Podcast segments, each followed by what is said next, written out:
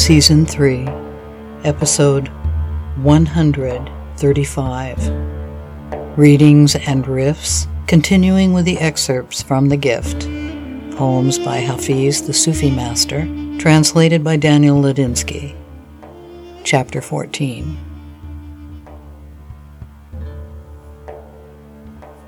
The Ambience of Love.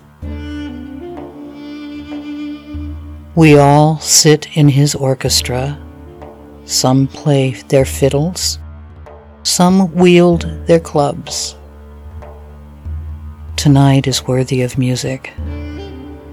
Let's get loose with compassion. Let's drown in the delicious ambience of love.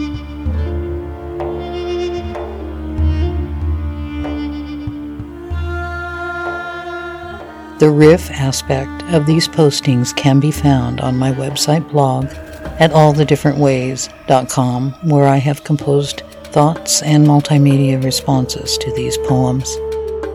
Thank you for listening.